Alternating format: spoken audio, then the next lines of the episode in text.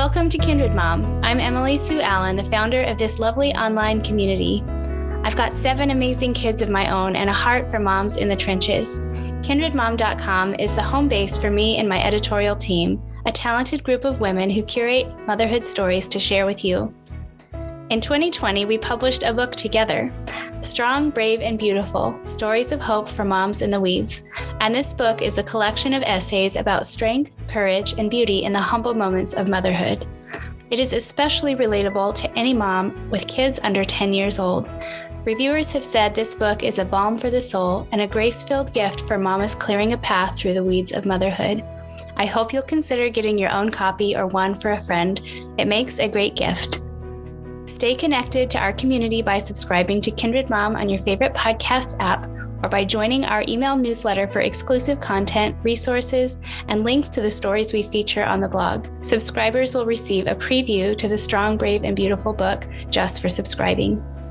Today, Dana Brady shares a story about walking through unexpected medical challenges during a pregnancy and how she got through it.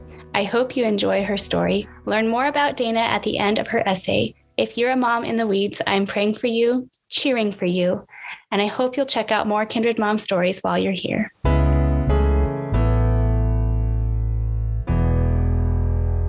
Straight from the Heart of God by Dana Brady.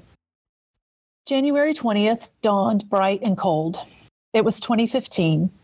I lumbered out of bed, 42 years old and 30 weeks pregnant with our third son, Fletcher. I was looking forward to the day because I had an ultrasound appointment with the maternal fetal specialists who were tracking my pregnancy due to my advanced maternal age. It was to be my last appointment with them. If everything looked good, they would release me to the care of my regular obstetrician for the remainder of my pregnancy. My husband Jake unexpectedly decided to come with me. It would prove to be a very good thing that he did.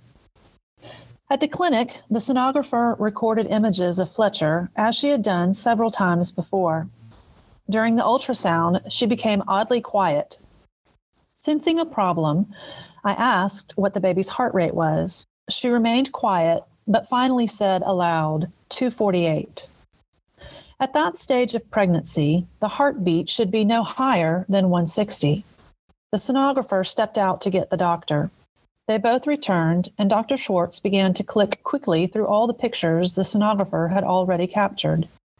He pushed back from the monitor, took his glasses off, and rubbed his hand over his face with a sigh. He looked directly at us and began to explain. Okay, what we have is a supraventricular tachycardia, or SVT. Your baby's heart is beating so fast that it's actually not pumping blood effectively. That has caused fluid to start accumulating around several of his organs. He paused and then said, It's like your baby doesn't want to make it. He told us to go directly to the hospital and he would call ahead to alert them of our impending arrival. Though it was every bit of two and a half hours away, Sacred Heart was the closest hospital with a level three NICU and also the facility where our doctor had privileges.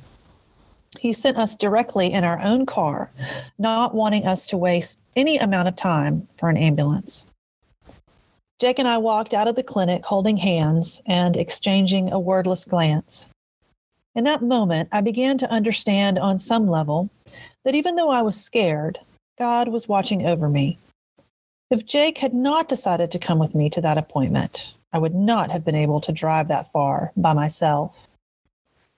When we arrived at the hospital, doctors worked to figure out which drugs could be given in order to bring down Fletcher's heart rate. The process of sorting this out required some trial and error, and I spent 16 days in the perinatal care unit as they dialed in the drugs and dosages. Finally, landing on the right combination, I was discharged and sent home where I would be on daily meds and bed rest. Dr. Schwarz later told me that I was on a truckload of powerful medication at doses higher than any regular cardiac patient would ever be, since the concoction had to cross the placenta to get to the baby. In fact, at discharge, Jake went to the hospital pharmacy to fill my meds, and the pharmacist questioned the prescription because he had never seen those medicines prescribed at such high dosages. I spent the last eight weeks of pregnancy continuing the daily meds and visiting my regular obstetrician twice a week, both myself and Fletcher being monitored at each visit. I was admitted to the hospital two more times for overnight monitoring and adjustment of the medications. The medications were truly life saving for Fletcher, but they were not without cost to me. I was constantly dizzy and nauseous for the remainder of my pregnancy. And all of this medical trauma was complicated and made even more worrisome due to an extremely stressful work situation in which I ended up being relieved of my duties. The departure from my job was not completely unexpected, but the injustice of it all was totally unforeseen. Throughout those few months, I navigated sickness anger, and the pain of deep wounds due to all that was happening in our lives, often all three at the same time. Seeing the stress and trauma of it all, church friends and neighbors went into overdrive in order to care for us. We were inundated with meals, cards, phone calls, and heaps of love and care. We received prayers and messages expressing how much our community appreciated us. Our two older boys were always taken care of as well, from school pickup to ball practice to quick meals at McDonald's. The respite those good people offered us from every other negative and scary thing that was happening in our lives cannot be overstated. They loved us and considered us as their own family. The consistent love and care felt like constantly having the arm of a good friend around our shoulders. Fletcher was delivered at 7:30 a.m. on the morning of March 31st, 2015. He entered the world with a perfectly beating heart due to the residual amount of medication in his system. His oxygen was low, however. So after about an hour of kangaroo care, he was taken to the NICU where he would stay for just over two weeks while his doctors repeated the process of finding the right combination and dosage of meds to give directly to him. We brought him home in mid April and began the process of giving him his meds around the clock. He mostly took them like a champ. When I look back on those months and remember different moments from my hospital stay, or the long hours spent by Fletcher's crib in the NICU, I am overwhelmed by the prayers offered on our behalf by the people of God and the way our community held us and carried us through such a difficult time. Those good people of God showed me in new and glorious ways how the heart of God beats with our own hearts. Fletcher is five years old now. He had a life saving procedure just a month shy of his two year old birthday. He is a work of art to me. He genuinely enjoys life. He is pure energy and excitement, and his smile breaks me wide open.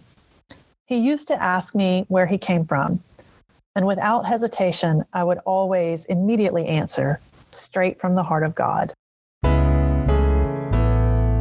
Dana P. Brady is a pastor, a wife, a mom, and a budding author. She co pastors with her husband Jake, and together they are raising three boys. She enjoys reading novels, exercising, and studying the Enneagram. Dana feels she is in her sweet spot when ministering to moms with young children who are in the trenches. You can find her on Facebook, Instagram, and at her blog, laundryontheline.net.